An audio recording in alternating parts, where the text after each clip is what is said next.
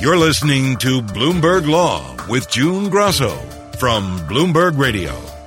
It's a dispute over one of the most famous collections of medieval religious art, worth about $250 million. The heirs of Jewish art dealers say the Nazi government forced the dealers to sell the collection for about a third of its value, and they want to sue Germany in a U.S. court to get it back. But the Supreme Court ruled unanimously in Germany's favor. In the opinion, Chief Justice John Roberts said the court looks to the law of property, not to the law of genocide in deciding jurisdiction, echoing the oral arguments. Well, I guess my question is why that is. If it is part of a campaign of genocide, that doesn't alter uh, the fact that it's simply taking property? The justices were also concerned that allowing a suit against Germany in a U.S. court might open the U.S. up to a similar suit in a German court, a concern expressed by Justice Stephen Breyer. I mean, the list goes on and on of what violates international law, and many of them involve property. And if we can bring these kinds of actions here, well, so can these other countries do the same and accuse us I mean, what about Japanese internment, which involved 30,000 people in World War II who were not American citizens? But the case isn't over for the heirs. Joining me is MC Sungaila, chair of the appellate practice at Buchalter. MC, foreign countries are generally immune from being dragged into U.S. courts, but the Foreign Sovereign Immunities Act provides an exception for property taken in violation of international law. Tell us about that expropriations exception here. The question was, does that expropriation exception apply to property taken from nationals of the country who's being sued, or is it only foreigners who are not citizens of that country? And the court said if it's basically a dispute between someone who had their property taken who was a citizen of Germany at the time and the lawsuit is against Germany, then the expropriation exception does not apply because you're talking about really a domestic dispute in their view within the boundaries of Germany. What was behind the chief's conclusion that the court would look to the law of property, not the law of genocide, in determining jurisdiction here? So, one of the arguments that the heirs made was that, well, look, this is not just garden variety taking of property. This is in the context of a genocide, and there should be some ability to intervene when that happens and to be able to sue in U.S. courts. And so that is why the Chief Justice said, first of all, you don't look to the law of genocide to decide whether you can have a claim. You look to the language of the Foreign Sovereign Immunities Act and the law as it was when the act was adopted, and that law really talked about property, and it, it could have had an express exception for genocide, and it did not. How much is this the court not wanting to get involved in determining issues involving genocide? I think that the the larger takeaway here is really, I mean, it's tied in with the court's views of the Alien Tort Statute cases that it will be again deciding uh, later this term, but also its previous decisions there. The Chief Justice quoted from the Kiobel decision saying, We have recognized that U.S. law governs domestically but does not rule the world. And so I think in a moral way, we might want the court to do that, but the court is saying, as a legal matter, we have decided that we are not going to take on human rights concerns of the world. We are not going to be the place where all of those things should be brought we are going to just deal in our wheelhouse, what we think is appropriate for our courts to handle. And when Congress has explicitly told us that this is something that can be handled here, then we will handle it. If not, then we leave it to the other countries themselves, for example, go to a German court to decide that or human rights courts. And we are going to stay out of that because we are not going to be the police courts of the world. And that is on the one hand, concerning because the U.S. has long had the perception of being the moral authority in the world, if not the legal authority in some ways because of its strong rule of law.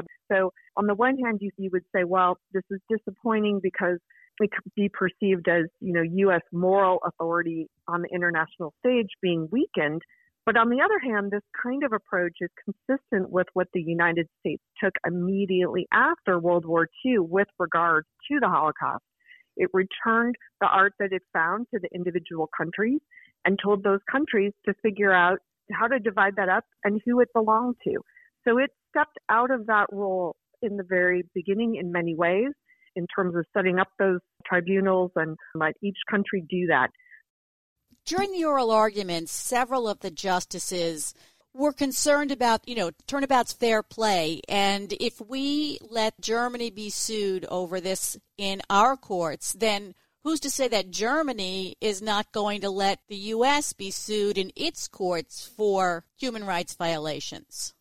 You know, in every decision, there are the explicit factors and the implicit factors and just other factors that the court is concerned with in making a decision. And that that point that you mentioned showed up in the dissent in the DC Circuit opinion, and it was repeated at oral argument. And obviously, it played a, a significant role in how the court viewed the case. It did not want to go out on what it thought was a limb in terms of finding jurisdiction here out of concern that what you said, turnabout is fair play. And we could be inadvertently exposing the U.S. to some unexpected lawsuits in other courts, and we don't want to be the ones to do that. On the other hand, there are potentially some avenues for the heirs to potentially navigate, right? The court remanded down in the Germany case to assess whether perhaps, hmm, maybe the heirs, the ancestors, were not actually German citizens at the point in time that the property was taken. And if that is true, then that's a narrow path to tread in order to find jurisdiction here. That issue was raised at the oral arguments, and Justice Neil Gorsuch even brought up the possibility of remanding the case back to the lower courts. I'd like to return to the question of uh, what do we do about a stateless people? So suppose that they were, in fact, stripped of their citizenship before the taking, but that you said that doesn't matter because they're still nationals. And I'm, I'm asking you, well, in what relevant sense does that make a difference? If we were to find in your favor here, shouldn't they be given a shot to, to, to make this argument on remand? The plaintiff had said there was a point in time when Jews were not citizens. They were stripped of their citizenship rights in Germany. And if that was true at the time that these transfers occurred, then it's really hard to call them true citizens and we should look at that differently. And that's what they're arguing. But Germany seemed to be saying, well, yeah, we might not have treated our Jewish citizens well, but the timing at which we did that did not precede the transfer. So at the time of the transfer, they were in fact still citizens. And so it sounds like you need to work out factually what was true at that point in time and what the plaintiffs can establish in terms of functional citizenship at the time of the transfer. And so that's why I was sent back for factual development. So it is possible that the heirs could prove that and keep their lawsuit going. Do you think it's likely or just possible? I think it's just possible. It really comes down to the factual question of what they can show and what they can prove at that point in time. And that's really why the Supreme Court remanded it because it said, well, looks like there might be something here, basically, but we don't decide facts. So we're going to send it back. I think also that Germany had argued that they really hadn't urged that argument early enough, and so perhaps they had waived that argument as well. So that would be another question, which would be a factual question for the lower court to assess. So is it a path? Yes. Is it really likely? Mm, it seems like a very treacherous path and a very narrow path. So, you know, on the likelihood scale, I would say it's probably unlikely, but my heart wants to say, you know, at least it's possible is the long and winding road of this lawsuit similar to other cases involving the recovery of Nazi looted art? So, in some ways, it does kind of echo what the U.S. did after World War II, and it's consistent with that in this context. And the story of Holocaust recovery, particularly art recovery in, in the U.S. and U.S. courts, is not encouraging. I mean, it's just a series of procedural hurdles, whether you're talking about suing a foreign government that has the property or took the property, or whether you're talking about suing private companies and individuals. It's a gauntlet to get through there and to have an individual claim go forward on the merits. Are there a lot more of these types of cases out there? Well, it's all intertwined. So if it were easier to get past procedural hurdles and even jurisdictional hurdles, you might have even more art claims than you have now because about one third to one fifth of Europe's art holdings changed hands during the Holocaust. And so there's a lot of art with some, you know, potentially stinky pedigree there that are in people's hands. And so there's a lot of art that could be subject to claims. Whether people decide to bring those claims or not, they might be discouraged from doing that when they see the many procedural hurdles.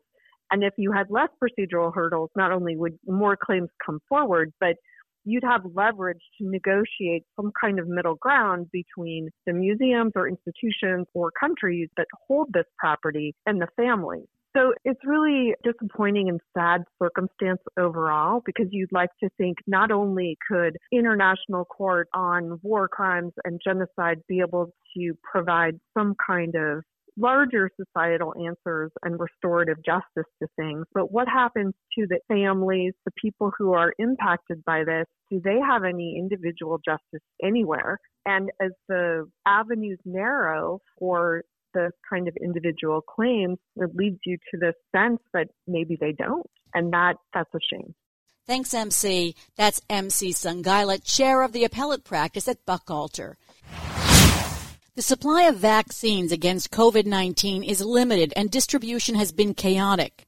Federal health officials have stressed the second dose of the vaccine must be administered at the correct interval to get the highest level of protection from COVID.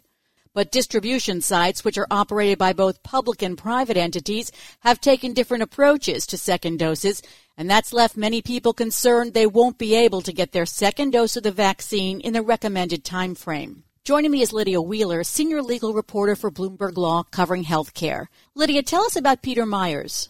So, Peter Meyers is an emeritus professor at George Washington University Law School. He's actually the former director of its vaccine injury litigation clinic, um, and he is 74 years old. He lives in Washington, D.C., and he went and he was able to get his first dose of the Moderna uh, coronavirus vaccine on January 14th but he doesn't know when he's going to be able to go back and get his second dose. Um, he didn't get an appointment time from the Washington Senior Wellness Center, um, and so he doesn't know uh, if he's going to be able to get it in the 28 day time frame um, that you're supposed to get it within. So he's a little out of luck at the moment. And I take it that he knows, you know, the lay of the land since he worked in this area. He would know what to do. Absolutely. You know, he was saying that, you know, there's not a lot that he can do uh, about it. He just kind of has to wait and see and be patient and hope that he can go back online and get it and secure another appointment time, um, which he said was a very frustrating process the first time around. You know, many people are, you know, once they're in a phase where they're eligible, they have to go online and fill out a form and try to secure one of the few slots that are available. Um, so he's a little bit worried that um, that process is going to be the same again and that he's going to be competing um, with other people who are either trying to get their second dose or, um, or possibly people who are trying to get their first dose again. Um, but what's interesting here is that, you know, for people like Peter, there's really no recourse for them if they don't get their second dose of the coronavirus vaccine in time. Also, just to go back to the scheduling, I've heard that it's really haphazard that spots can open up, you know, in the middle of the night and then you go in the next morning, there are no spots. It doesn't seem like there are very many places where it's logically thought through. That's right. Um, every state is doing it a little bit differently, and it all depends on the supply that they're getting in. Um, you know, Peter told me that he's heard from some of his friends that people have shown up for an appointment time and then been told, sorry, we don't have any more of this vaccine. Uh, you have to come back or you have to go back online and try to secure another appointment time. So it's really frustrating for people um, who are, you know, really wanting this vaccine so that they can get some sort of, um, you know, a level of immunity from the coronavirus vaccine, especially people who are more at risk and in these populations where we know that COVID 19 affects them at higher rates. So, some places do give you an appointment for the second shot after you get the first shot. What do the other places do? Just say come back whenever? Right. So some places when you go in for your first dose, just like you said, they actually hand you a slip of paper that says, you know, here's your appointment for your second dose. Here's the time. Here's the date. We'll see you back. Um, in other places, um, you know, people are saying, you know, the clinics are saying, we will reach out to you at some point in the future to allow you to come back in our, into our system to schedule for a second dose, um, which seems to suggest that second dose patients aren't, will not be competing um, in the same pool as people who are seeking their first dose. Um, but some people weren't even told that. Some people just came in and, like Peter Meyers, got his first dose and then was kind of sent on his way, and now he has kind of no um, no knowledge of when you know a second dose could be administered. There is a federal compensation program to help people harmed by a vaccine there's a federal program that's set up, but it's only eligible uh, to people who are actually injured by a vaccine. It wasn't actually created to address this type of a problem where, you know, you could maybe not get your second dose of a vaccine in time. This is a program that's meant for people who have kind of medical issues or a medical injury resulting from the vaccine. So if you got the COVID vaccine and you had some medical illness as a result, this could possibly be a program that would provide you compensation for your injuries and your medical bills, but this sort of a system wouldn't cover you just because you didn't get your second dose of the vaccine in time. And, you know, what's interesting is that the nation's legal system really isn't set up to hold anyone legally liable for this type of a distribution failure either. I understand that the Biden administration is telling states or cities to get people vaccinated the first time. Don't worry about holding back on second doses. We'll give you the second dose. That's right. So the Biden administration um, recently announced plans to purchase 100 million more doses of both the Pfizer and the Moderna vaccines. Um, but you know, senior administration officials have have told reporters um, that the federal government does not have a significant um, inventory of shots on hand. So that means that some people will, are going to have to try to win the lottery for a vaccine appointment all over again. Now, the CDC recently um, stretched the timeline. Um, they said that you could wait um, up to six weeks to get your second dose. Um, and they said that they did that in case it's not feasible to get your second dose in the 21 or 28 day time frame. Um, you know, Pfizer is recommending that you get your second dose within 21 days. If you get the Moderna vaccine, you have until 28 days. So the CDC recently released guidance that said, okay, you can wait up to 42 days um, you know, because, and, and that seemed to suggest that they were doing that because they understand that, you know, we don't have the supply on hand and that there might be people like Peter Meyers or, or others who, you know, may not get their second dose in time.